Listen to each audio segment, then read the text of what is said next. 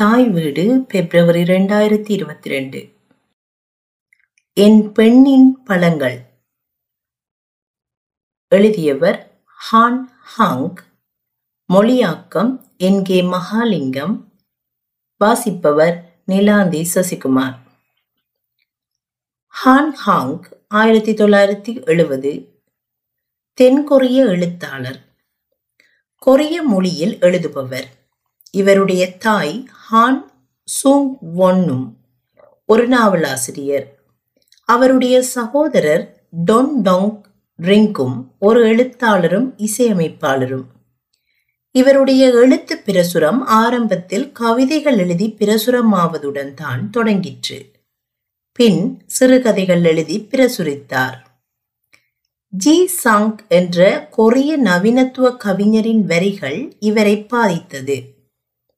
மனிதர்கள் செடிகளாக மாற வேண்டும், அது கொரியா ஜப்பானின் காலனித்துவ ஒடுக்குமுறை ஆட்சியின் கீழ் இருந்ததை குறிக்கிறது என்றும், கொரியா தன் தற்காப்புக்காக செடிகளாக மாற வேண்டும் என்று நினைத்திருக்கலாம்.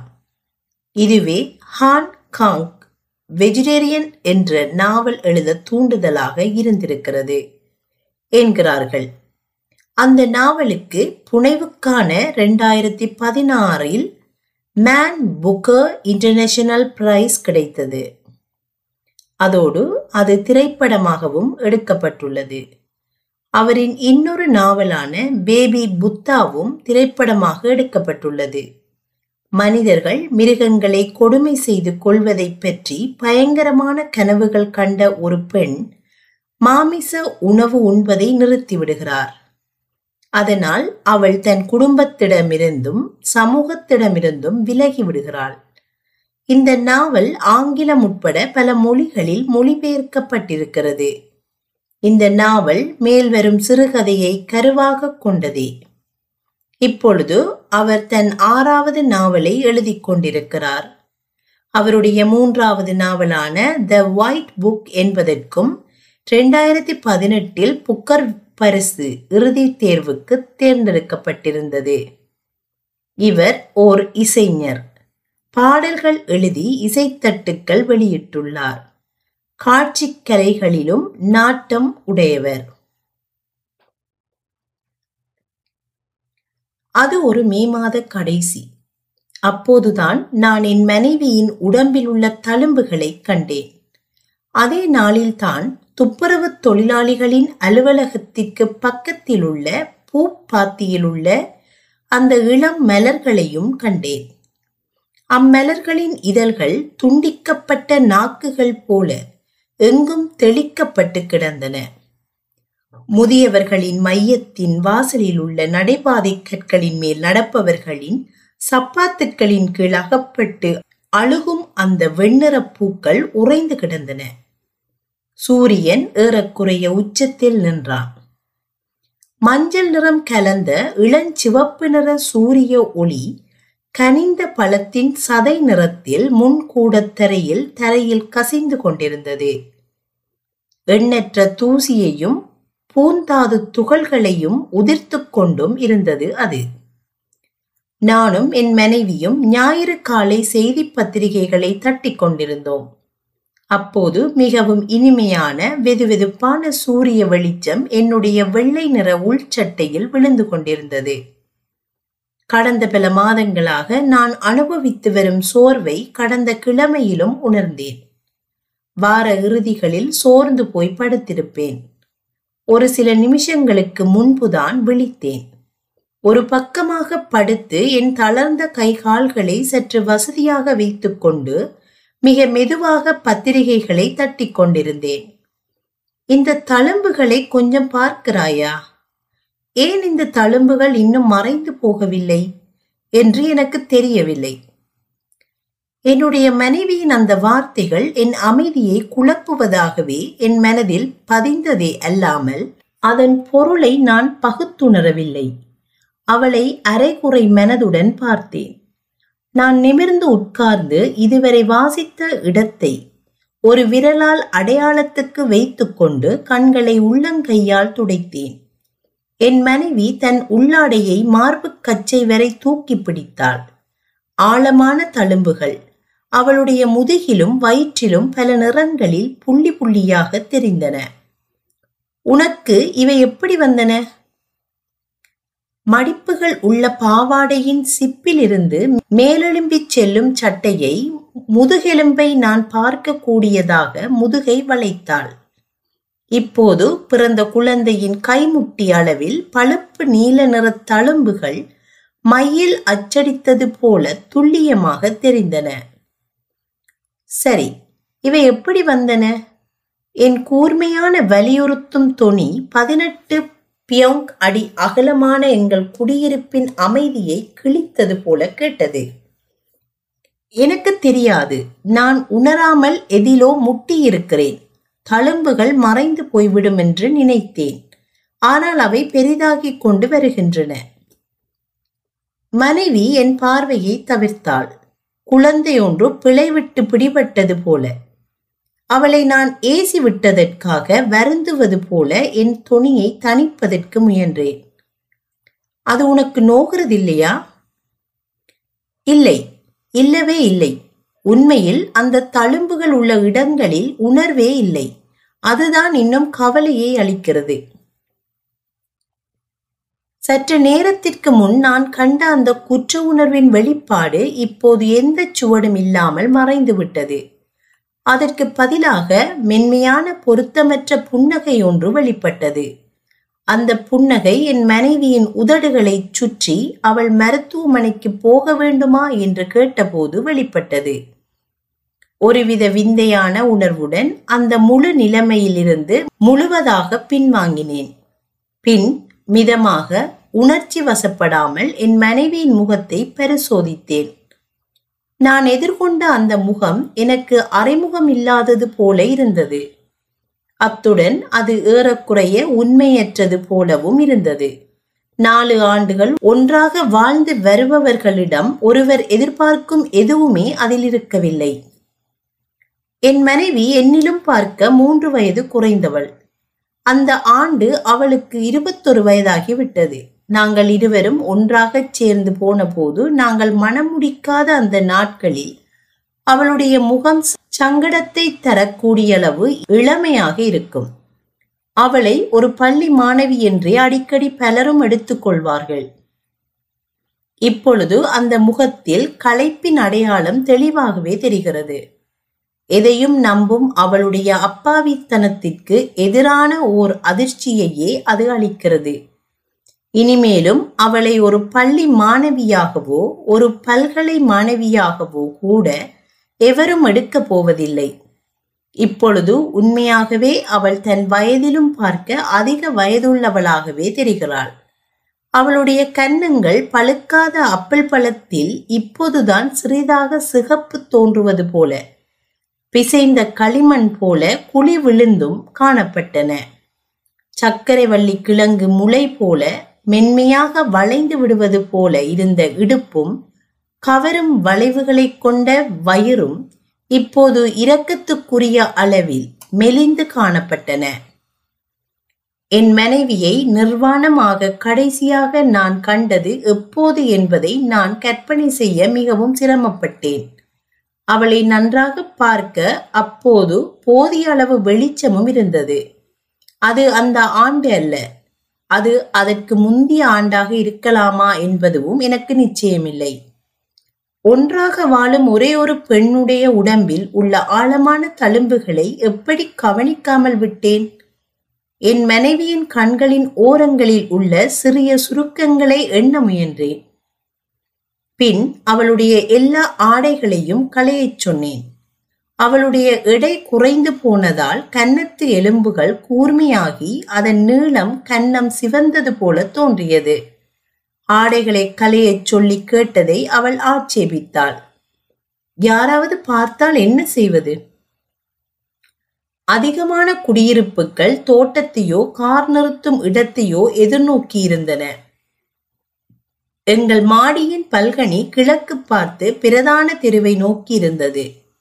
அருகே உள்ள அடுக்குமாடி குடியிருப்பிலிருந்து எங்கள் அடுக்குமாடி குடியிருப்பு மூன்று வீதிகள் தள்ளி பிரதான தெருவுக்கும் சுங் நாங் ஓடைக்கும் அப்பால் தனியாக இருந்தது. அதனால் எவரும் எங்களை பார்க்க முடியா. சக்தி வாய்ந்த தொலைநோக்கி இல்லாமல் தெருவில் வேகமாக ஓடும் காரிலிருந்து எவராவது பார்ப்பார்கள் என்ற ஆபத்தும் இல்லை. அதனால் என் மனைவியின் ஆட்சேபத்தை அவளுடைய சங்கடத்தின் அடையாளமாகவே எடுத்துக்கொண்டேன். அந்த காலத்தில் ஆகஸ்ட் மாத கடும் வெப்பத்தை தணிப்பதற்காக விராந்தைக்கு போகும் கண்ணாடி போட்ட இரண்டு கதவுகளையும் திறந்து வைத்திருப்போம். ஜன்னல்களையும் அகல திறந்து வைத்திருப்போம். அந்த காலத்தில் அதே முன்கூடத்தில் புதிதாக மனம் முடித்திருந்த நாம் வார இறுதிகளில் பலமுறை நடுப்பகலில் புணர்ந்திருக்கிறோம். எங்களுக்கு தெரியாதவற்றை அறிந்து கொள்ள நயமற்ற முறையில் சோர்ந்து போகும் வரை அப்படி நடந்திருக்கிறோம். எங்கள் காதலுக்கு பழக்கப்பட ஒன்றிரண்டு ஆண்டுகள் சென்றன. உணர்ச்சி வேகமுள்ள ஆரம்ப நாட்கள் படிப்படியாக குறைந்தன. என் மனைவி படுக்கைக்கு மிக நேரத்துடன் போய்விடுவாள். அவள் வழக்கத்திற்கு மாறாக ஆழமாக துயிலக்கூடியவள். நான் வீட்டுக்கு பிந்தி வந்தால் அவள் ஏற்கனவே துயின்றிருப்பாள் என்பது எனக்கு தெரியும். முகப்பு கதவின் பூட்டில் நான் திறப்பை போட்டு திருப்பி வீட்டுக்குள் நுழையும் போது கதைப்பதற்கோ என்னை வரவேற்பதற்கோ எவரும் இருக்க மாட்டார்கள். நான் குளித்த பின் இருண்ட படுக்கை அறையுள் நுழைவேன். அவளுடைய மூச்சின் லயம் கூட விளக்க முடியாத தனிமையையே எனக்களிக்கும். அந்த தனிமையை போக்கும் என்ற நம்பிக்கையில் அவளை நான் தழுவுவேன். அவள் கண்கள் அரைவாசி திறந்திருக்கும். என்னுடைய தழுவலை அவள் நிராகரிக்கிறாளா அல்லது மனமுவந்து வரவேற்கிறாளா என்ற தடம் அவற்றில் தெரியாது. என் தழுவலை நிறுத்தும் வரை அமைதியாக அவள் விரல்கள் என் தலைமயிரை குடைந்து கொண்டிருக்கும். எல்லாவற்றையுமா எல்லாவற்றையும் களைய வேண்டும் என்கிறாயா? அவளுடைய சுருக்கம் விழுந்த முகம் பீரிடப் போகும் அழுகையை நிறுத்த சிரமப்பட்டு கொண்டிருந்தது. கலற்றி எடுத்த உள்ளாடையை பந்தாகச் சுருட்டி வைத்த பின் அக்குள் பகுதியை கைகளால் மறைத்தாள். அவளுடைய நிர்வாணமான உடம்பு இளவேனில் வெளிச்சத்தில் முற்றும் வெளி தெரிந்தது. அது நடந்து உண்மையாகவே பல காலம்தான். இருந்தும் ஒரு துளி இச்சை கூட எனக்கு ஏற்படவில்லை. மஞ்சள் பச்சை நிற தழும்புகள் அவளுடைய பிருட்டத்தில் மாத்திரமல்ல, அவளுடைய விலாவில் முழந்தாளில் வெள்ளை நிற உள்தொடை தசைகளில் கூட தெரிந்தன. எனக்கு கடும் கோபம் வந்தது. சடுதியாக என் பிடியை கைவிட்டேன். தேவையற்ற துயரம் என்னை ஆட்கொண்டது. எளிதாக அலையும் மனம் கொண்ட இந்த பெண்ணுக்காகவா ஒரு நாள் மாலை நித்திரை துறந்து தன் நினைவிலிருந்து வீதியில் நடந்தேன்? உறக்கம் இழந்து உணர்வுகள் மழுங்க நடந்தேன். மெதுவாக ஓடி வந்த காரில் மோத இருந்தேன். நடை தவறி எங்கள் கட்டடத்தின் வெளிச்சமற்ற அவசரகால படிக்கட்டில் விழுந்தேன். என் மனைவியின் உருவம் அக்குள் பகுதியை மறைத்து கொண்டு நின்றது. அவளுடைய முதுகுப்புறத்தில் பின் இளவேனில் கால வெளிச்சம் விழுந்து கொண்டிருந்தது. தான் மருத்துவமனைக்கு கட்டாயம் போக வேணுமா என்று கவனக்குறைவாக கேட்டுக்கொண்டிருந்தாள். அத்துணை துயரார்ந்தவளாக, இரக்கத்துக்குரியவளாக, வார்த்தைகள் இல்லாத அளவு சோகத்துக்குரியவளாக இருந்தாள். நீண்ட காலமாக அப்படி உணராத நான் அவளுக்காக இறங்கினேன். அவளுடைய எலும்பும் தோலுமான உடலை என்னுடன் அணைத்தேன். அதை மட்டும்தான் என்னால் செய்ய முடிந்தது. எல்லாம் நன்றாகவே நடக்கும் என்று கருதினேன். அதனால் தான் நான் என் மனைவியின் எலும்பும் தோலுமான அந்த உருவத்தை அந்த இளவேனில் நாளில் என் கைகளில் ஏந்தி இருந்தேன். அப்போது அந்த தழும்புகள் நோகாவிட்டால் கெதியில் அவை மறைந்துவிடும். இப்படியான மோசமான நிலைமையில் நீ எந்த காலத்திலுமே இருந்ததில்லை, இல்லையா என்றேன். அப்படி இடித்துரைத்த என் செய்கையை தணிப்பதற்காக பெரும் சத்தத்துடன் சிரித்தேன். வசந்த காலத்தின் ஆரம்பத்தில் ஒரு நாளிரவு வெப்பக்காற்று தன் ஒட்டும் கன்னங்களை உயரமான அத்திமர இலைகளில் தேய்த்து கொண்டிருந்தது. வீதிகள் இரத்தம் நிறைந்த கண்களுடன் வெளிச்சத்திலிருந்து இருட்டுக்கு ஊசலாடி கொண்டிருந்தது. என் மனைவி மேசையின் முன் அமர்ந்திருந்தாள். நாங்கள் பின்னிரவு உணவை உண்டு கொண்டிருந்தோம். அப்போது அவள் தன் கரண்டியை சத்தமிழ போட்டாள். அவளுடைய தழும்புகளை பற்றி நான் முற்றாக மறந்து போயிருந்தேன். சரி, இது விசித்திரமாக இருக்கிறது. இன்னும் ஒரு தரம் பார்க்க விடு. கட்டை சட்டை அணிந்திருந்தாள். ஒட்டி உலர்ந்து போயிருந்த அவளுடைய தோள்களை பார்த்தேன். அப்போது அவள் தன் டீஷர்ட்டையும் மார்பு கச்சையையும் வேகமாக கலட்டி போட்டாள். என் வாயிலிருந்து மெல்லிய ஏக்க குரல் வெளியேறியது, அதை திரும்பவும் விழுங்குவதற்கு முன்னம். கடந்த இளவேனில் காலத்தில் குழந்தையின் முட்டியின் அளவு இருந்த அந்த தழும்புகள் இப்போது அகலமான சேப்பன் கிழங்கு இலைகள் போல் இருந்தன. அதன் மேற்புறம் இருளடைந்து போயிருந்தது. பெரிய வில்லோ மர கிளைகள் போன்ற நிறத்தில் அவை இருந்தன. அத்துடன் அவை கருமையாகவும் இருந்தன. அவற்றின் பழுப்பு நிற பச்சை நிறம் வசந்த காலம் ஆரம்பித்தவுடன் தெரியும் சிறிதளவு நீல நிறம் படர்ந்திருந்தது போலவும் இருந்தது. நான் என் நடுங்கும் கரத்தை நீட்டி என் மனைவியின் தழும்புள்ள தோலை தடவினேன். அந்நிய ஒருத்தியின் உடம்பை தொடுவது போல உணர்ந்தேன். அந்த தழும்புகள் எப்படிப்பட்ட நோவை அவளுக்கு கொடுத்திருக்க வேண்டும். இப்பொழுது அதை நினைத்தேன். அப்போது அவளுடைய முகத்தை கவனித்த போது அது காரியம் கலந்த நீர் சேர்த்தது போல நீல நிறமாகியிருந்தது. முன்பிருந்த அவளுடைய பளபளப்பான தலைமுடி சுலபமாக முறியக்கூடிய காய்ந்த முள்ளங்கி இலைகளைப் போல இருந்தது. கண்களின் வெண்ணிறம் மாறி பழுப்பு கருநீல நிறமாகிவிட்டது. அவளுடைய வழக்கமான கருத்த கண்மணிகளின் மை அதற்குள் வடிந்து விட்டது போல கண்கள் ஈரத்தால் மினுங்கின. இது ஏன் எனக்கு நடக்கிறது? நான் வெளியே போக வேணும் என்று விரும்புகிறேன். என்னால் இயன்றவுடன், சூரிய வெளிச்சத்தை கண்டவுடனேயே உடைகளை களைய வேண்டும் என்ற உந்துதல் வருகிறது. என்னுடைய உடம்பு உடைகளை கலற்றிவிட வேண்டும் என்று சொல்கிறது. என்னுடைய மனைவி எழுந்து நின்று அவளுடைய வாடிப்போன நிர்வாணமான உடலை தெளிவாகவே எனக்கு காட்டினாள். நான் அந்த உடலை ஆண்டு முழுவதும் கண்டிருக்கிறேன். முந்தா நாள் பல்கனிக்கு சென்று உடுப்பு எதுவுமே இல்லாது செலவை உயர்த்தி யந்திரங்களுக்கருகே போய் நின்றேன். எவரும் பார்ப்பார்கள் என்பது தெரியாமல், என்னுடலை மறைக்கவும் செய்யாமல், ஏதோ ஒரு பைத்தியக்கார பெண்ணை போல அவள் எழுந்து நின்றாள். நான் எதுவும் செய்யவில்லை. அவள் அங்கிருந்து என் அருகில் வந்தாள். நான் அவளுடைய மெல்லிய ஒட்டிய மேல் உடம்பை பார்த்து கொண்டு கையில் வைத்திருந்த உணவு குச்சிகளின் நீளம் பதற்றத்துடன் விரல்களை ஓட்டிக்கொண்டிருந்தேன். என் பசி அவாவும் இல்லாமலாகிவிட்டது. அதிகம் தண்ணீர் குடிக்கிறேன், முன்பு குடித்ததிலும் பார்க்க. ஆனால் இப்போது என்னால் ஒரு நாள் முழுவதும் அரைக்கோப்பை சோற்றை கூட உண்ண முடிவதில்லை. நான் சாப்பிடாமல் விட்டதால் என் வயிற்றில் அமிலம் நன்றாக சுரக்காமல் விட்டது போல தெரிகிறது. என்னை சாப்பிட கட்டாயப்படுத்தினாலும் அது சரியாக சீரணிக்காமல் தொண்டையில் மேலே மேலே வந்து கொண்டிருக்கிறது. நூலருந்த பொம்மை போல முழங்காலில் இருந்து தன் முகத்தை என் தொடைகளுக்குள் புதைத்து கொண்டாள்.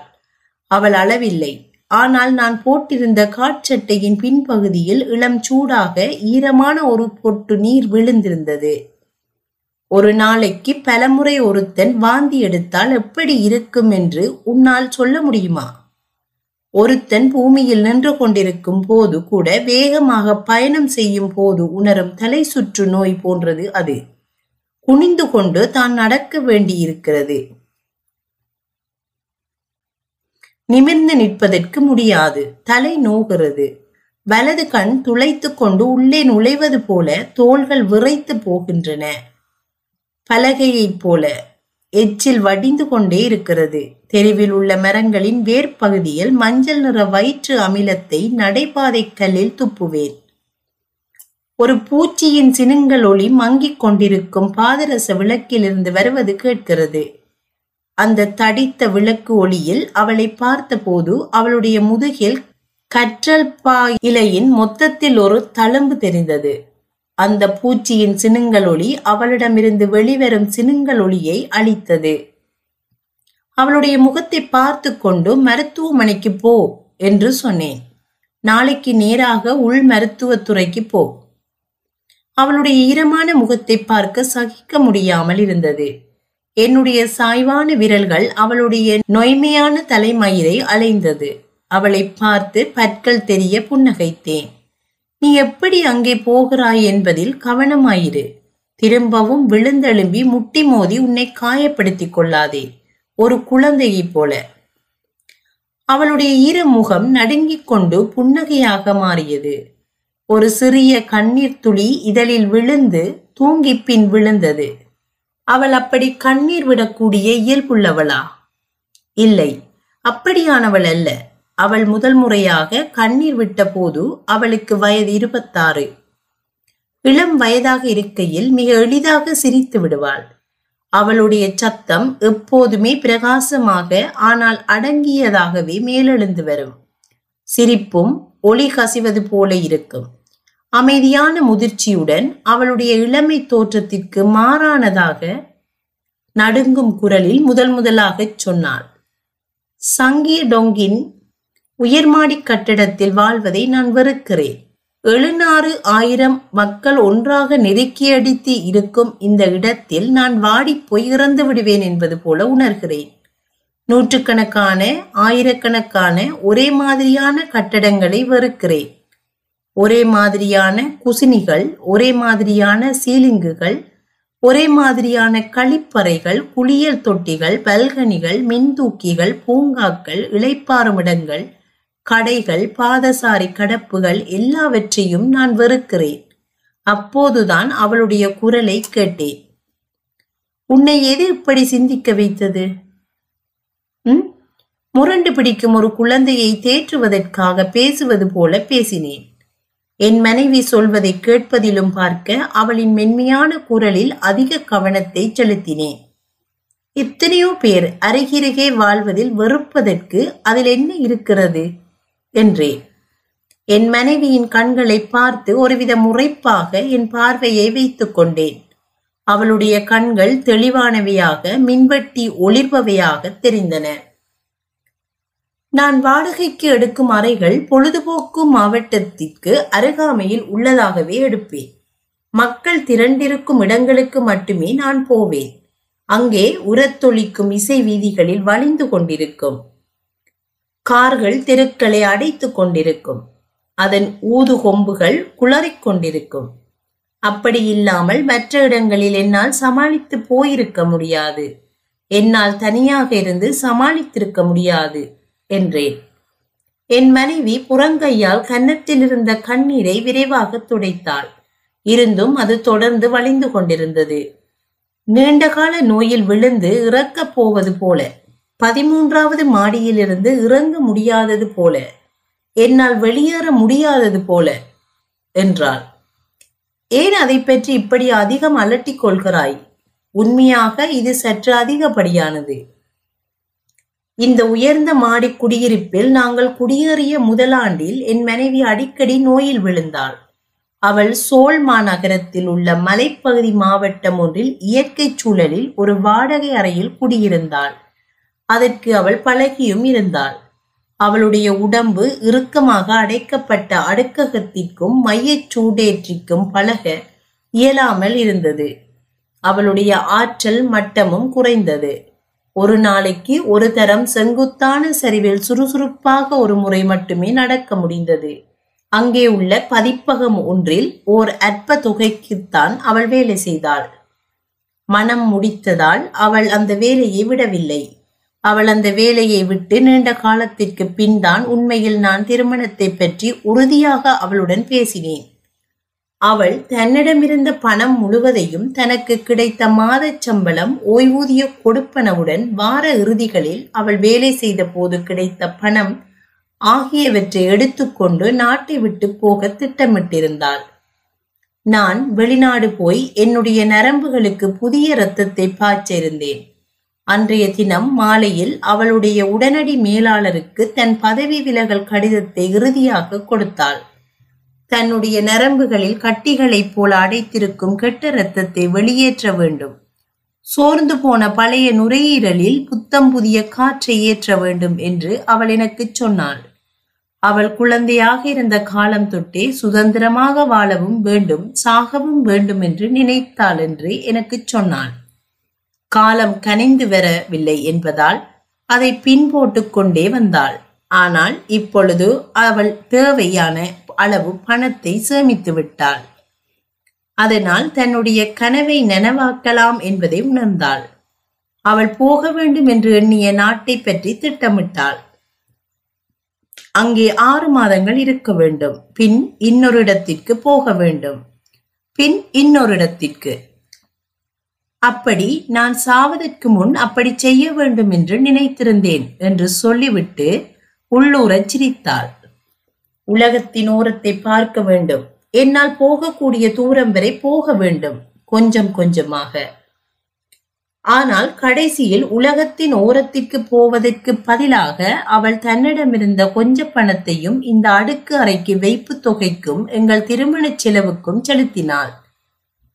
அவற்றை ஒரே ஒரு சிறிய வசனத்தில் எனக்கு சொன்னாள். என்னால் உன்னை விட்டு போக முடியாது என்பதனால் செய்தேன் என்றாள். அவளுடைய கனவு, சுதந்திர கனவு எப்படிப்பட்டதானது! அதை எளிதாக கைவிட முடிந்தது என்றால் அது அத்தனை உண்மையானதல்ல என்று எடுத்துக்கொண்டேன்.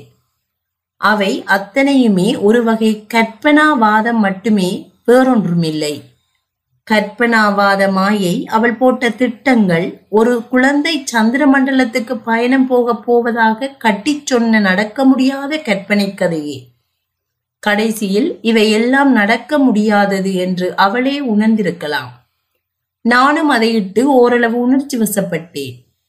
அவள் அதை காலம் சென்றாவது உணர்ந்து கொள்வதற்கு நான் தூண்டுதலாக இருந்தேன் என்பதற்காக பெருமையும் அடைந்தேன். அவளுக்கு அடிக்கடி வரும் நோவும் வலியும் இவற்றால் வந்திருக்கலாம். ஆனால் நான் பார்த்தபோது அவள் தன் கன்னத்தை பல்கனிக்கு போகும் கண்ணாடி கதவில் வைத்து அழுத்தி கொண்டிருந்தாள். அவளுடைய ஒடுங்கிய தோள்கள் வாடிய முட்டைக்கோஸ் இலைகள் போல இருந்தன. கீழே வேகமாக செல்லும் கார்களை வெறித்து பார்த்து கொண்டிருந்தாள். என் இதயம் பதை பதைத்தது. அவள் மிகவும் நோயுற்றிருந்தாள். ஆனால் அவள் இதயத்திலிருந்து எழும் நம்ப முடியாத அளவு மெல்லிய ஒளி மட்டும் அவள் இன்னும் உயிருடன் இருக்கிறாள் என்பதை உறுதிப்படுத்தியது. கண்ணுக்கு தெரியாத கைகள் அவற்றை தோள்களுடன் இணைத்து வைத்திருப்பதைப் போல பிரமாண்டமான இரும்பு பந்தொன்று கண்ணுக்கு தெரியாத சங்கிலியுடன் தொடுக்கப்பட்டிருப்பதைப் போல அது அவள் தன் ஒற்றை தசையை கூட ஆட்டுவதை தடுப்பதைப் போல.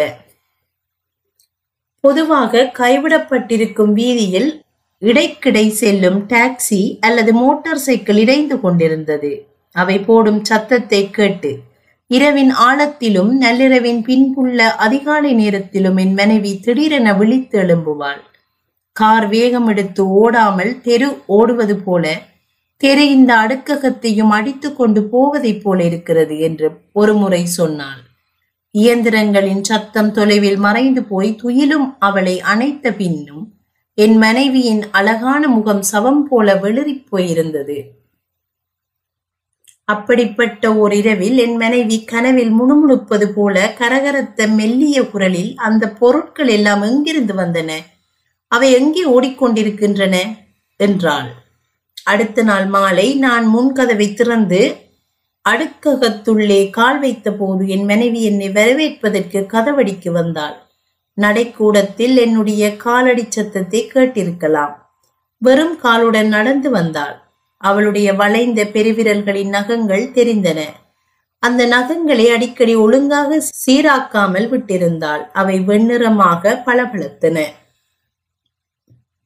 மருத்துவமனையில் என்ன சொன்னார்கள்? பதில் ஒன்றும் வரவில்லை. நான் என்னுடைய காலணிகளை கலற்றி கொண்டிருந்த போது அமைதியாக என்னை கவனித்துக் கொண்டிருந்தாள். பின் அவள் தன் முகத்தை திருப்பிக் கொண்டாள்.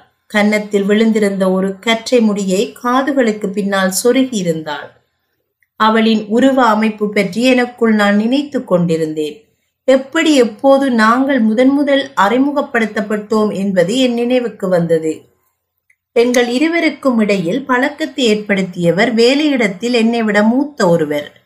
ஒருமுறை அவர் எங்கள் இருவரையும் தனியாக விட்டு வெளியே போனார். அப்போது அங்கே மென்மையான அமைதி நிலவியது.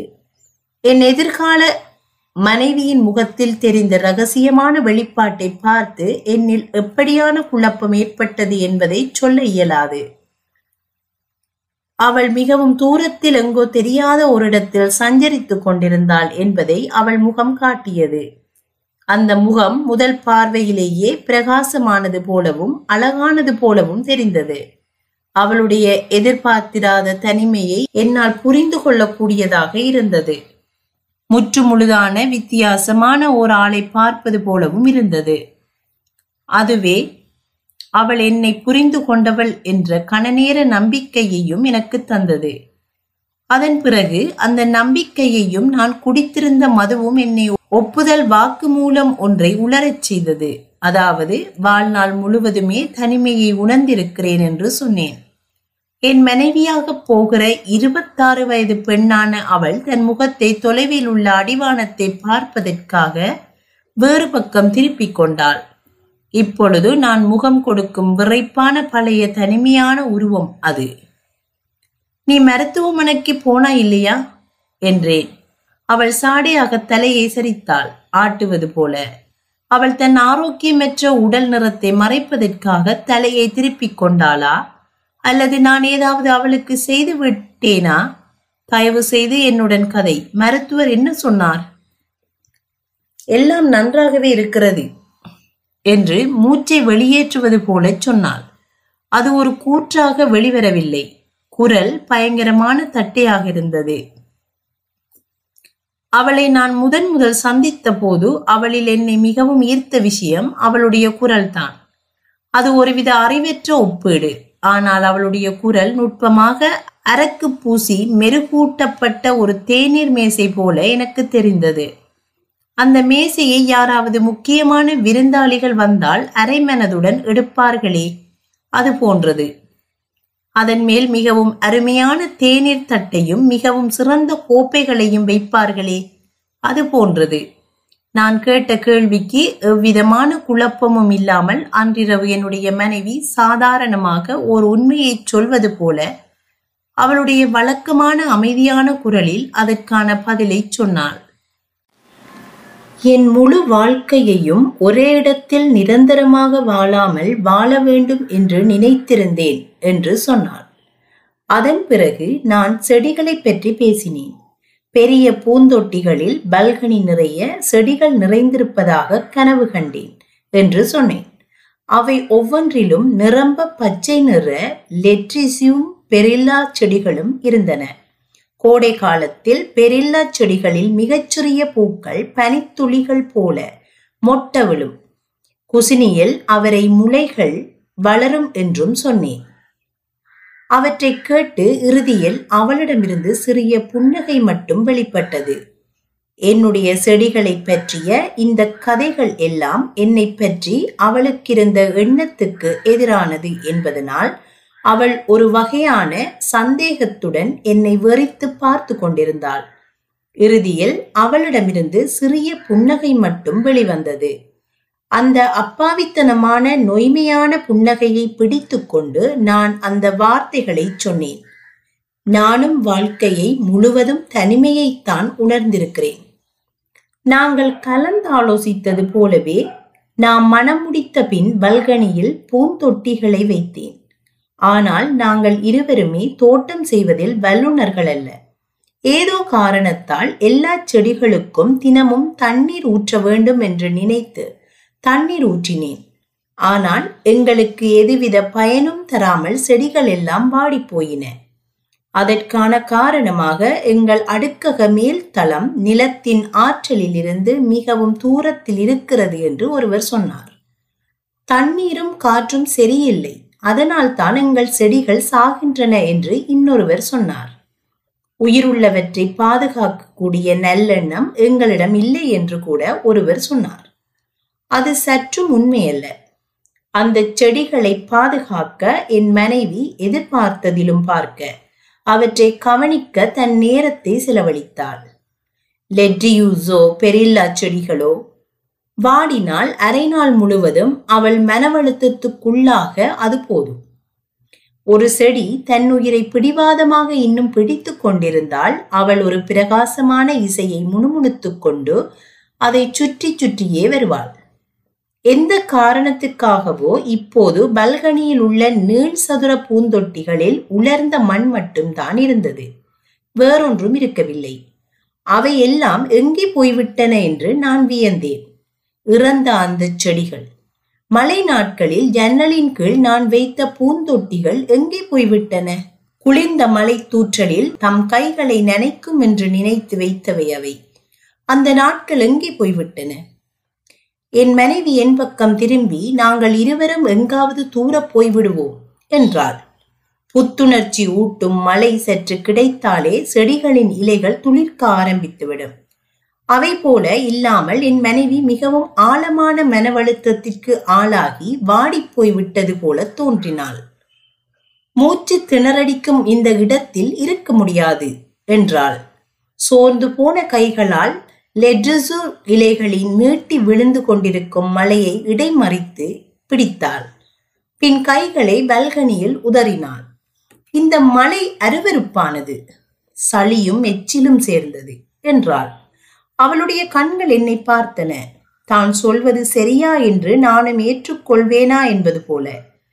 இது வாழ்க்கை அல்ல, அப்படி இருப்பது போன்று தோற்றமே என்று காரி துப்பினாள்.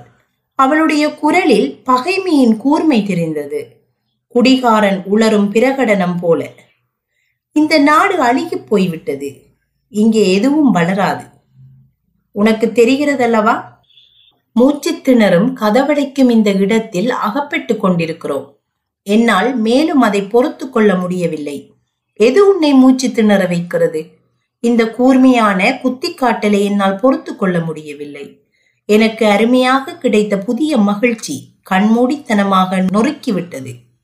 அவள் சொன்ன அந்த வார்த்தைகள் பல காலமாக அவள் அடக்கி வைத்த துயரத்தை கிளறி அவளுடைய வீணடிக்கப்பட்ட உடம்பிலிருந்து இரத்தத்தை பீரிட வைத்து விட்டது. சொல்லு, எது உன்னை மூச்சு திணறடிக்க வைக்கிறது?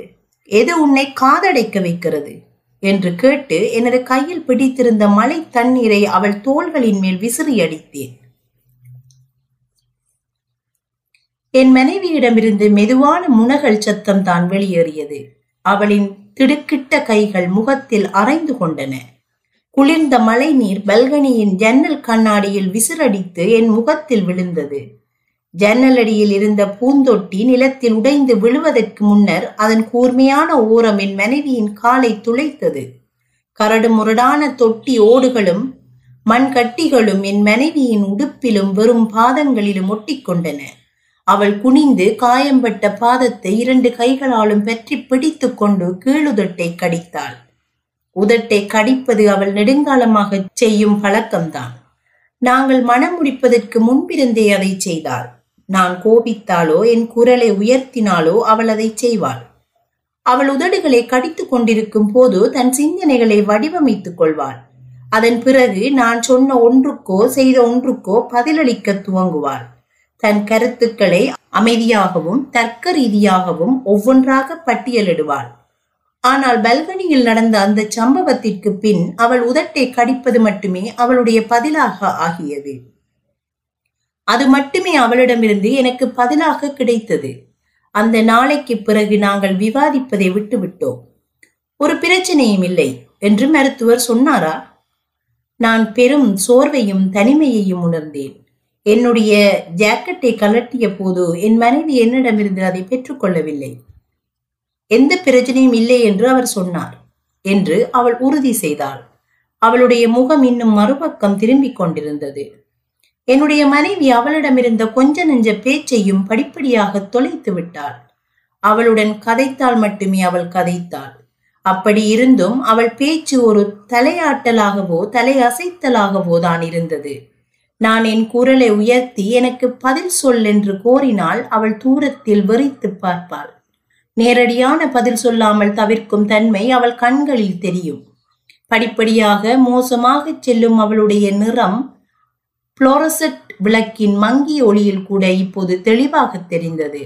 ஒரு பிரச்சனையையும் அவரால் கண்டுபிடிக்க இயலவில்லை என்று மருத்துவர் சொன்ன போதிலும், சில வேளை என் மனைவியின் வயிற்றிலோ குடல்களிலோ உடல் ரீதியான பிரச்சனையாக இல்லாவிட்டாலும் அப்படி ஏதாவது இருக்க வேண்டும் என்று அவள் மனம் சும்மா ஏங்குவதாக இருக்கலாம்.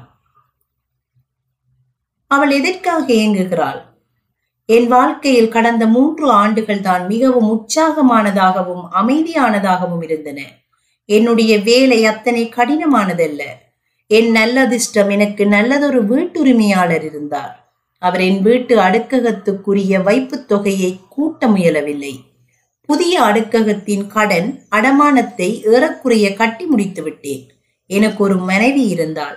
அவள் அத்தனை பிரமிக்கத்தக்களவு கவர்ச்சியானவளாக இல்லாவிட்டாலும் என் துணைவிக்கு இருக்க வேண்டிய எல்லாமே அவளிடம் இருந்தது.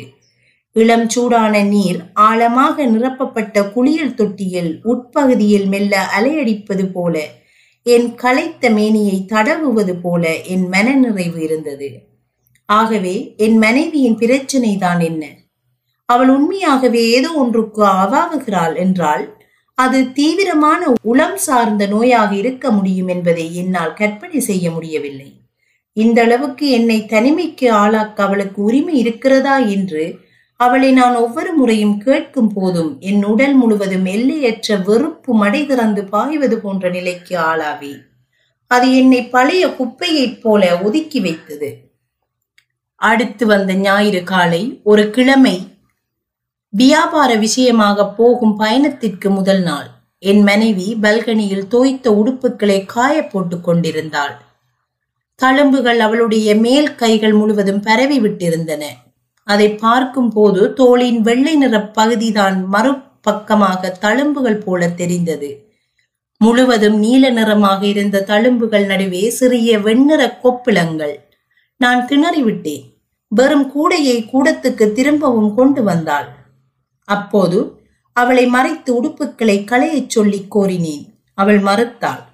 அவளுடைய டீஷர்ட்டை கலட்டினேன். அவளுடைய தோளில் கருமையான மந்தமான நீல நிற சாயம் பூசப்பட்டது போல தழும்புகள் தெரிந்தன. நான் தடுமாறி பின்னால் சென்று அவளுடைய உடம்பை வெறித்து பார்த்தேன். அவளுடைய அக்குளில் இருந்த தடித்த மயிரில் அரைவாசி விழுந்து விட்டது. அவளுடைய பழுப்பு நிற முளைக்காம்பில் இருந்த பழுப்பு நிறம் மாறிவிட்டது. முன்பு அவை மென்மையானதாகவும் மிருதுவானதாகவும் இருந்தன. இப்படி இந்த நிலை போய்கொண்டிருக்க முடியாது. நான் உன்னுடைய அம்மாவுடன் பேசப் போகிறேன். வேண்டாம், பேசாதே என்றாள் சத்தமாகவும் அவசரமாகவும். அவளுடைய நாக்கில் எதையோ போட்டு சப்புவது போல உச்சரிப்பு குளறியபடியாக இருந்தது. மருத்துவமனைக்கு போ, புரிகிறதா?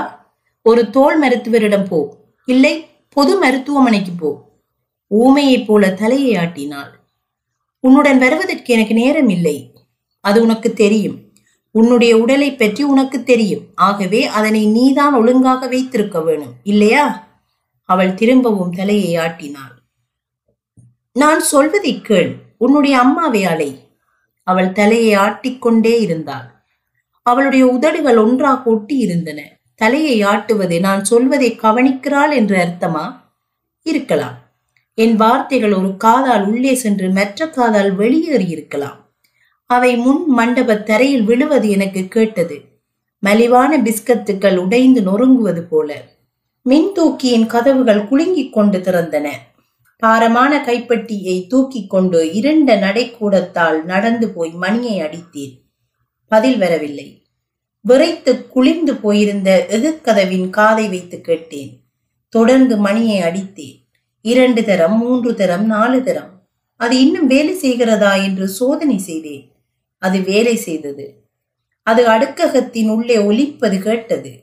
கதவினால் விளைந்த உள்ளொடுங்கிய ஓசை ஏதோ தூரத்தில் இருந்து வருவது போல கேட்டது.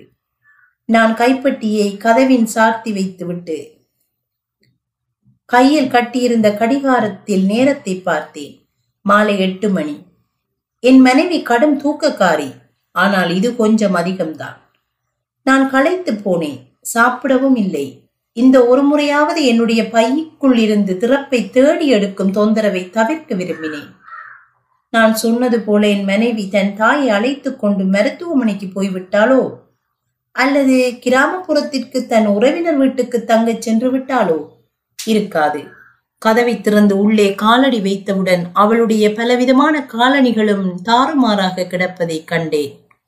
நான் போட்டிருந்த சப்பாத்துக்களில் இருந்து என் பாதங்களை மெதுவாக கலற்றிவிட்டு சிலிப்பருக்குள் பாதங்களை திணித்தேன்.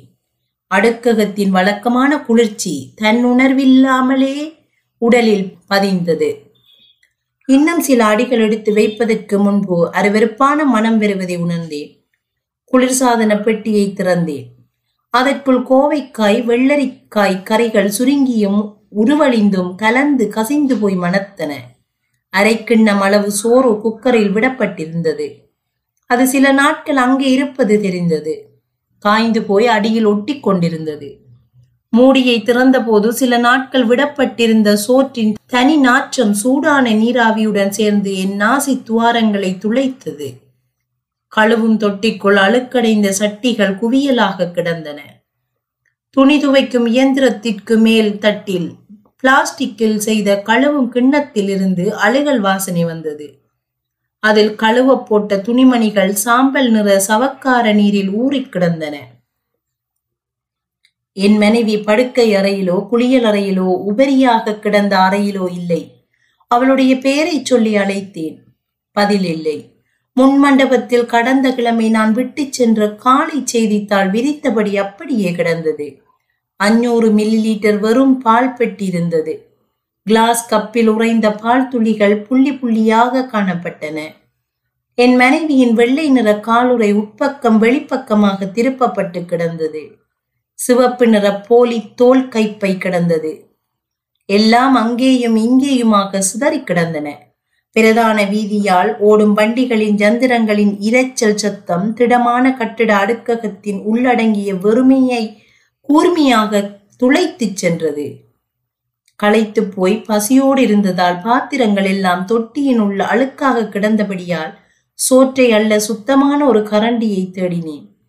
அப்போது எவரும் இல்லாததால் நான் தனிமையில் விடப்பட்டதாக உணர்ந்தேன். பெரும் தொலைவில் இருந்து பயணம் செய்து வந்தபோது வீடு வெறுமனே கிடந்தபடியால் நீண்ட தூர விமான பயணத்தில் நிகழ்ந்த அற்ப விஷயங்களை வெளிநாட்டு ரயில் பயணத்தின் போது ஜன்னல் ஊடாக கடந்து சென்ற இயற்கை காட்சிகளை பற்றியெல்லாம் கதைக்க விரும்பினேன். நீ களைத்து போனாயா என்று கேட்கவோ அதற்கு நான் பரவாயில்லை என்று சொல்லவோ ஒருவரும் இருக்கவில்லை. என்னுடைய உறுதிப்பாட்டை பரவாயில்லை என்று சொல்ல கிடைக்கவிருந்த சந்தர்ப்பத்தை இல்லாமல் செய்ததால் நான் தனிமையை உணர்ந்தேன்.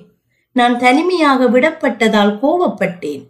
என் உடம்பின் முக்கியத்துவம் உணரப்படாமையால் அடிப்படையில் இந்த உலகத்தில் பிணைத்து கொள்ள முடியாமல் எவரும் இல்லாதபடியால் என் மெலிந்த ஆடைகளால் சடுதியாக உள்ளே புகுந்த குளிரால் இத்தனை காலம் நான் செய்த காரியங்களுக்காக பிறர் என்னை பாராட்டுகின்றார்கள் என்று இதுவரை என்னையே நான் வெற்றிகரமாக ஏமாற்றி வந்ததற்காக நான் கோபப்பட்டேன்.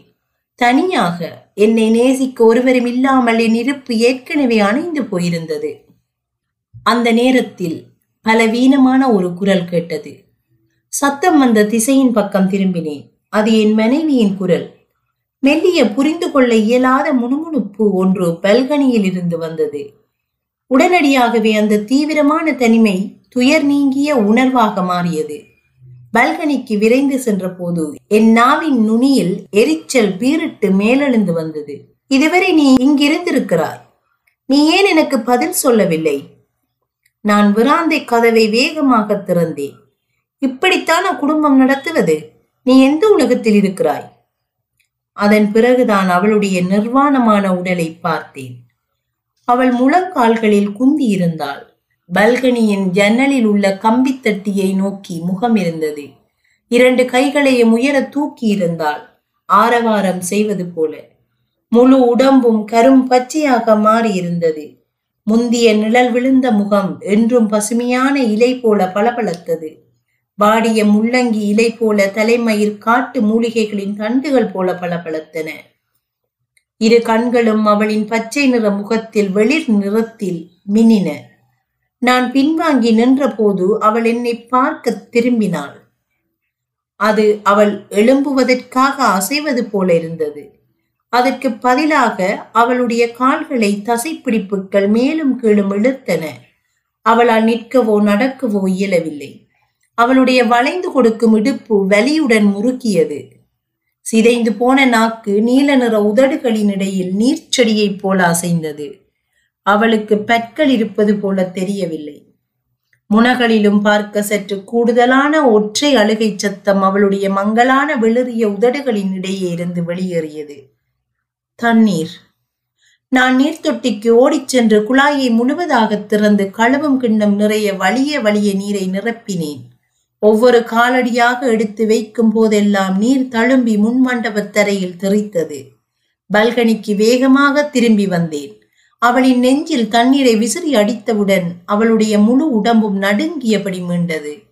பெரிய செடியொன்றின் நிலை போல நான் திரும்பவும் போய் கழுவும் கிண்ணத்தில் நீரை நிரப்பினேன். என் மனைவியின் தலையில் அதை ஊற்றுவதற்காக. அவளுடைய தலைமுடி துள்ளி எழுந்தது. கண்ணுக்கு தெரியாத பாரம் ஒன்று அமர்த்தி வைத்திருப்பது போல அவளுடைய மின்னும் பச்சை நிற உடல் எனது ஞானஸ்தானத்தின் பின் புதிதாக மலர்ந்தது. மயக்கம் வருவது போல உணர்ந்தேன். என் மனைவி அப்படி அழகாக இருந்ததே இல்லை. அம்மா, இதற்கு மேல் என்னால் கடிதங்கள் எழுத முடியாது. நீ இங்கே விட்டு சென்ற ஸ்வெட்டரை அணியவும் முடியாது. செம்மஞ்சள் நிற கம்பளி ஸ்வெட்டர் அது தற்செயலாக இங்கே நீ விட்டு சென்றது. கடந்த மாரி காலத்தில் நீ எங்களை பார்க்க வந்தபோது விட்டு சென்றது. அவன் வியாபாரம் தொடர்பாக பயணம் சென்ற போது நான் அதை அணிந்தேன். இங்கே உள்ள குளிரை நான் எப்படி உணர்வேன் என்பது உனக்கு தெரியும். அது பல காலம் தோய்க்காமல் கிடந்தது. அதனால் அதில் இன்னும் உன்னுடைய தோளின் மனமும் பழம் கரைகளின் மனமும் சேர்ந்து மணத்தது. வேறொரு நாள் என்றால் நான் அதை தோய்த்திருப்பேன். ஆனால் குளிராக இருந்தபடியால் தோய்க்கவில்லை. அத்துடன் அந்த மனத்தை மணக்க விரும்பினேன். ஆகவே அதை வைத்திருந்தேன். நான் அதை அணிந்து கொண்டு நித்திரை கூட கொண்டேன். அடுத்த நாள் காலை பனித்துளிகள் இன்னும் தம் பிடியை விடாமல் இருந்தது. எனக்கு தாகமாகவும் குளிராகவும் இருந்தது. காலை சூரியன் படுக்கை அறை ஜன்னலால் கடைசியில் ஒளி பாய்ச்சிய போது அடக்கி வைக்கப்பட்ட அந்த ஓலம் என்னிலிருந்து வெளிவந்தது. அம்மா, இந்த இளம் சூடான ஒளியில் என்னை போர்த்த நினைத்து பல்கனிக்கு சென்று என் உடைகளை களைந்தேன். சூரிய கதிர்கள் என் உடையற்ற தசைகளை உன்னுடைய மனம் போல துளைத்தது. நான் முழங்காலில் இருந்து அம்மா அம்மா என்று அழைத்தேன். வேறெந்த வார்த்தைகளும் வரவில்லை. அப்படி எவ்வளவு காலம் சென்றது என்று எனக்கு தெரியவில்லை. நாட்கள், கிழமைகள், மாதங்கள். காற்று இன்னும் சூடாகவில்லை என்பதை அறிந்தேன். என் மனதில் பதிந்ததெல்லாம் சற்று அதிகரித்த சூட்டைத்தான், பின் அதிலிருந்து குறைந்ததை. இப்போதிருந்து அந்த கணமும் சும்னாங் ஓடைக்கு மேல் தொலைவில் உள்ள அடுக்ககங்களின் ஜன்னல்கள் இளஞ்சிவப்பாக பிரகாசிக்கும். அங்கு வசிக்கும் மக்களால் என்னை காண முடியுமா? பிரதான வீதியில் ஓடும் கார்களின் முகப்பு வெளிச்சத்தில் என்னை காண்பார்களா? இப்போது நான் எப்படி பார்வைக்கு இருக்கிறேன்? அவன் மிகவும் அன்பானவன். அவன் எனக்கு ஒரு பெரியதொரு பூந்தொட்டியை வாங்கி வந்து என்னை அதற்குள் நட்டான். ஞாயிறு காலை முழுவதும் பல்கனி வாசலில் செடிகளை உறிஞ்சும் அஸ்வினி பூச்சிகளை பிடித்து கொண்டிருப்பான். முன்பு எந்த நேரமும் அவன் களைப்புற்றே இருப்பான். இப்போது ஒவ்வொரு நாள் காலையிலும் எங்கள் கட்டடத்தின் பின்னால் உள்ள குன்றில் ஏறி ஒரு வாளியில் என் கால்களில் ஊற்றுவதற்காக கனிம நீரை பிடித்து வருவான். எனக்கு குழாய் நீர் பிடிக்காது என்பதை அவன் நினைவில் வைத்திருந்தான். ஒரு கொஞ்ச காலத்திற்கு முன்னால் என் பூந்தொட்டியில் உள்ள மண்ணை கொட்டிவிட்டு அதை கை நிறைய புதிய பசலை மண்ணால் நிரப்பினான். நகரத்தின் காற்றில் இருந்த சில அழுக்கை முதல் நாள் இரவு பெய்த மழை அழுத்தி தேய்த்தெடுத்தது. அதன் பின் புதிய காற்று உள்ளே வந்து சுழல முன் கதவையும் ஜன்னல்களையும் அகல திறந்து வைத்தான். அது விசித்திரமானது அம்மா. எவரும் பார்க்காமல், கேட்காமல், மணக்காமல், ருசிக்காமல் யாவும் புதிதாக உணர்வதும் மேலும் உயிருள்ளதாக வாழ்வதும் விசித்திரமானதுதான். வேகமாக செல்லும் காரின் டயர்கள் கரடுமுரடான தளத்தில் உராய்ந்து செல்லும் சத்தத்தை நான் உணர்கிறேன். அவன் முன்பக்க கதவை திறந்து என்னிடம் வரும்போது அவனுடைய காலடிகளின் நுட்பமான எதிரொலியை உணர்கிறேன். கற்பப்பையை கனவுகளுடன் கூடிய நீராவி நிறைந்த மலைக்காற்றை, அதிகாலையின் சாம்பல் நிற அரை வெளிச்சத்தை உணர்கிறேன். அண்மையிலும் சேய்மையிலும் மொட்டுக்கள் துளிர்ப்பதையும் மலரிதழ்கள் அவழ்வதையும் கூட்டுப்புழுக்கள் புழுக்கூட்டில் இருந்து வெளிவருவதையும் நாய்களும் பூனைகளும் குட்டிகளை ஈணுவதையும் அடுத்த கட்டடத்தில் இருந்த முதியவரின் நடுங்கும் இதய துடிப்பு நிறுத்துதலையும் தொடங்குதலையும் மேல் வீட்டில் உள்ள குசினியில் சட்டியில் கீரை கொதிப்பதையும் கீழ்த்தட்டில் உள்ள அடுக்ககத்தில் குவளையில் இசைத்தட்டு பெட்டிக்கு பக்கத்தில் செவ்வந்திப்பூ மரத்திலிருந்து கொய்த ஒரு கொத்தை நடுவதையும் உணர்கிறேன். இரவோ பகலோ நட்சத்திரங்கள் பரவளையத்தை வரையும். சூரியன் உதிக்கும் போதும் நெடுஞ்சாலைகளின் பக்கங்களில் உள்ள அத்தி மரங்களின் உடல்கள் ஏக்கத்துடன் கிழக்கு நோக்கி சாய்ந்திருக்கும். என்னுடைய உடம்பும் அதே போல சாயும். உனக்கு புரிகிறதா? இன்னும் சற்று நேரத்தில் நான் சிந்திப்பதையும் இழந்து விடுவேன் என்பது எனக்கு தெரியும். ஆனால் நான் நலமாகவே இருக்கிறேன். காற்றாலும் சூரிய வெளிச்சத்தாலும் நீராலும் நீண்ட நாட்கள் வாழலாம் என்று நான் கனவு கண்டேன். நான் இளம் வயதினளாக இருந்ததை பற்றிய நினைவுகள் எனக்கு வந்தன. குசினிக்குள் ஓடிப்போய் உன்னுடைய பாவாடைக்குள் என் முகத்தை புதைப்பேன். அந்த சுவையான மனம், நல்லெண்ணெய் மனம், எள்விதை வரையின் மனம். என்னுடைய கைகள் எப்பொழுது மண்ணில் தான் இருந்தது என்பது உனக்கு தெரியும். மண்பட்ட கைகளை உன்னுடைய பாவாடையின் விளிம்பில் துடைப்பேன். அப்போது எனக்கு எத்தனை வயதிருக்கும்? அந்த வசந்த கால நாள் தூறல் மலையால் மூட்டமாக இருந்தது. அப்பா என்னை எந்திர கலப்பையில் தூக்கி இருக்கச் செய்து கடற்கரைக்கு ஓட்டிச் சென்றார். மலை அங்கியில் நடக்கும் ஆட்களின் கவலையற்ற சிரிப்பும் குழந்தைகளின் நனைந்த தலைமுடி நெற்றியில் ஒட்டியிருக்க துள்ளிக்கொண்டும் கைகளை அசைத்து கொண்டும் இருந்தார்கள். அவர்களின் முகங்கள் சுழன்று கொண்டும் மங்கிக் கொண்டும் இருந்தன. அந்த வறிய கிராமம்தான் உன் முழு உலகமும். நீ அங்கேதான் பிறந்தாய், அங்கேதான் வளர்ந்தாய், நீ அங்கேதான் என்னை பெற்றாய், வேலை செய்தாய், முதியவளானாய். ஒரு நாள் உன்னை உன்னுடைய குடும்ப புதைகுலையில் அப்பாவுக்கு பக்கத்தில் அங்கேதான் புதைப்பார்கள். அம்மா, உன்னை போல நானும் ஆகிவிடுவேன் என்ற பயம்தான் என்னை வீட்டுக்கும் தொலைவில் இருக்க செய்தது. பதினேழு வயதில் வீட்டை விட்டு வெளியேறினேன். ஒரு மாதத்திற்கு மேல் பூசான், டேகு, ஹாங்னெங் போன்ற நகர மாவட்டங்களில் இலக்கின்றி அலைந்தேன். அது என் நினைவில் உள்ளது. என் வயதை மறைத்து ஒரு ஜப்பானிய உணவகத்தில் தனியாக குற்றவியல்கள் செய்தேன். இரவில் படிப்பறையில் குரண்டி கொண்டு படுப்பேன். அது எனக்கு பிடித்த இடம். நகர மாவட்டங்களின் கண்களை கூச வைக்கும் விளக்குகளும் அங்கு வாழ்ந்த மக்களின் பளபளக்கும் கவர்ச்சிகளும் எனக்கு பிடித்தவை.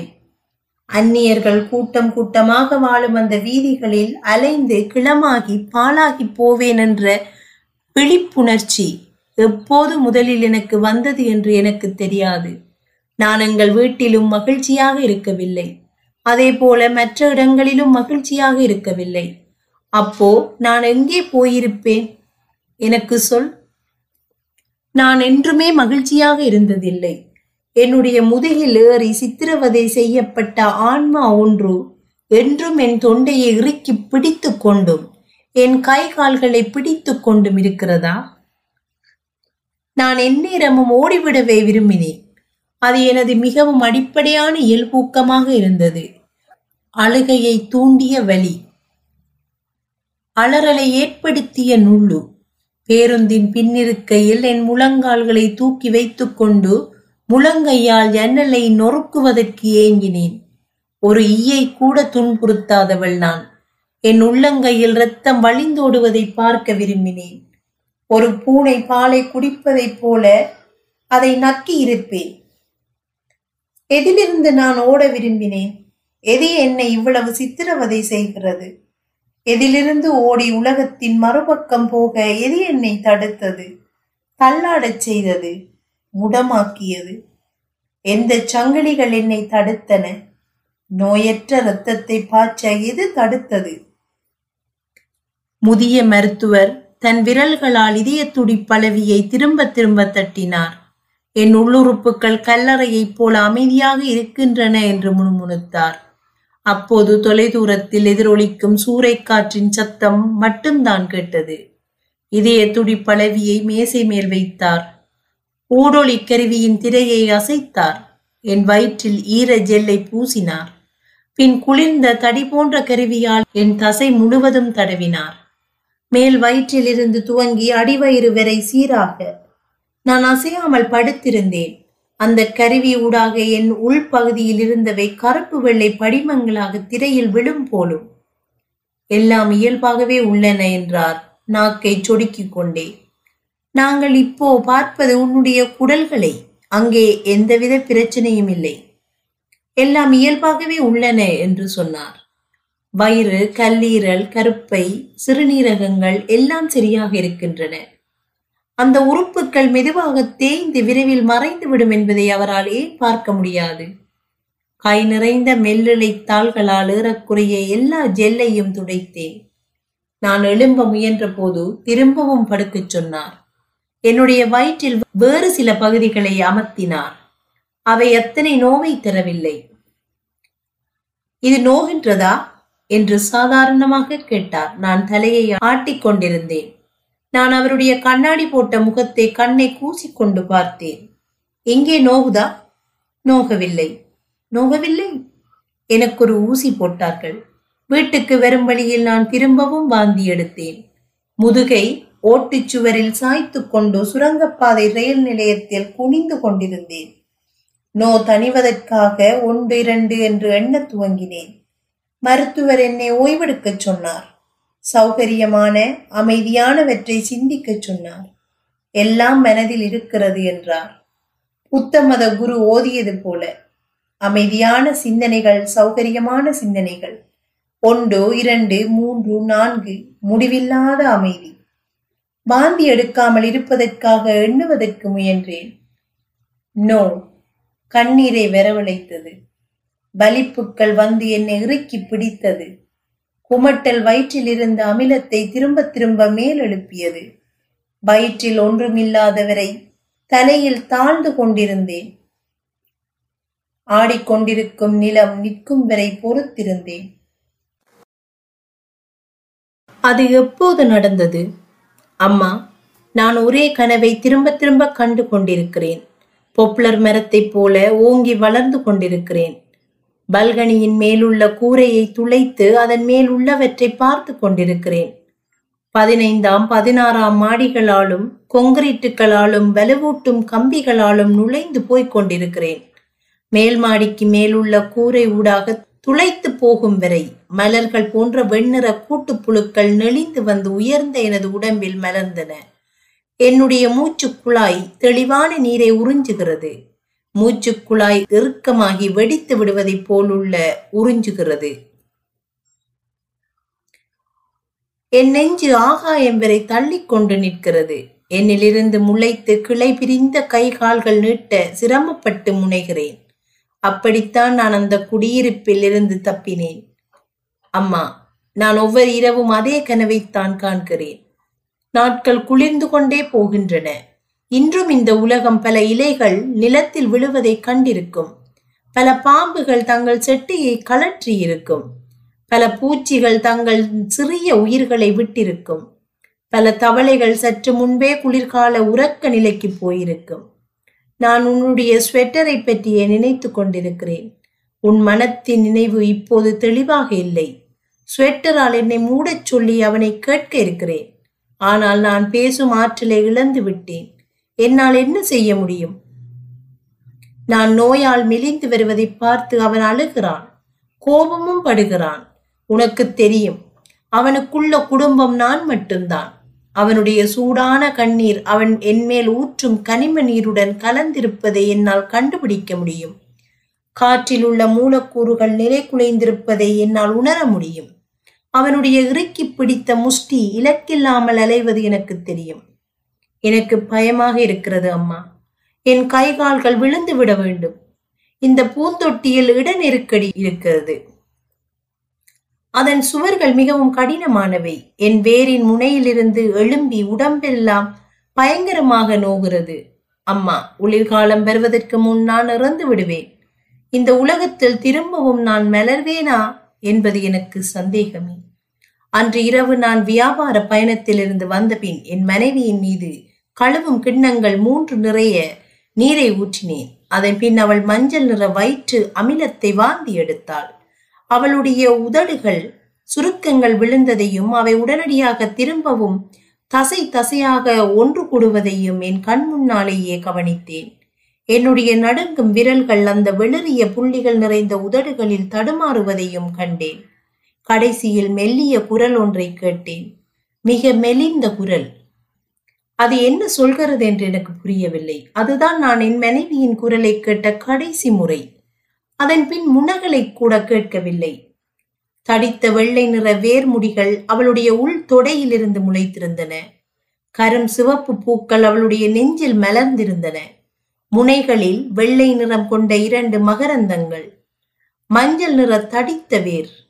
அவை அவளுடைய முளைக்காம்புகளை துளைத்து வெளிவந்திருந்தன. அவளுடைய தூக்கிய கை இன்னும் சற்று அசைந்து அழுத்த முடிந்த போது அவள் என்னுடைய கழுத்தை கட்டிப்பிடிக்க விரும்பினாள். அவளுடைய கண்களை பார்த்து கொண்டு அவற்றில் இன்னும் சற்று வெளிச்சம் இருந்தது. கமல்யா இதழ் கைகளின் தழுவலுக்காக முன்னே குனிந்தேன். நீ இப்போ நன்றாக இருக்கிறாயா என்று கேட்டேன். நன்றாக கனிந்த திராட்சை பழம் போல இருந்த அவளுடைய கண்கள் அரக்கு பூசிய மேற்பரப்புகள் போல மின்னின.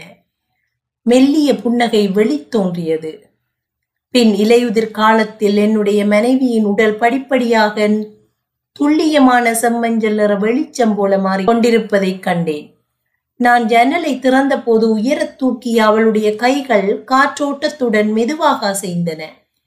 இலையுதிர் காலம் முடியும் தருவாயில் அவளுடைய இலைகள் இரண்டும் மூன்றுமாக விழத் துவங்கின. அவளுடைய உடம்பு முன்பிருந்த செம்மஞ்சள் நிறத்திலிருந்து ஒளிபுகா பழுப்பு நிறமாக மெதுவாக மாறியது. கடைசியாக என் மனைவியுடன் நான் எப்போது படுத்தேன் என்பதை பற்றி எண்ணிக்கொண்டேன். உடல் திரவங்களில் இருந்து கடும் மனம் வராமல் என் மனைவியின் கீழ்ப்பகுதியிலிருந்து சற்றே இனிமையான மனம் வந்து கொண்டிருந்தது. அந்த நேரத்தில் அவள் இப்போது வேறொரு வகையான சவர்க்காரத்தை உபயோகிக்கிறாள் என்று நினைத்து கொண்டேன். அல்லது அவளுக்கு கொஞ்ச நேரம் மிச்சமாக இருந்திருந்தால் சில துளி வாசனை திரவியத்தை தெளித்திருக்கிறாள் என்று நினைத்தேன். எவ்வளவு காலத்திற்கு முன்பு அவை அனைத்தும் நடந்தன. இப்போது அவளுடைய உருவம் முன்பிருந்த இரு கால் உயிருக்கிருந்த இயல்பிலும் பார்க்க மிக குறைவாகவே சிலவற்றை வைத்திருந்தது. அவளுடைய கண்மணிகள் வட்ட வடிவான ஒளிரும் திராட்சை பழங்களாக மாறிவிட்டன போல தோன்றின. அவை படிப்படியாக பழுப்பு நிற தண்டுகளுக்குள் புதைந்து கொண்டன. என் மனைவியால் இனிமேல் எதையும் பார்க்க முடியாது.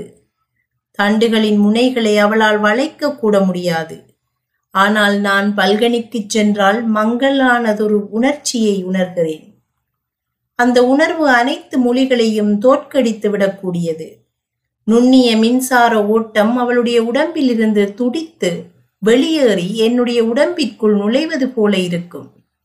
முன்னரின் மனைவியின் கைகளாகவும் தலைமுடிகளாகவும் இருந்த இலைகள் இப்போது விழுந்து விட்டன.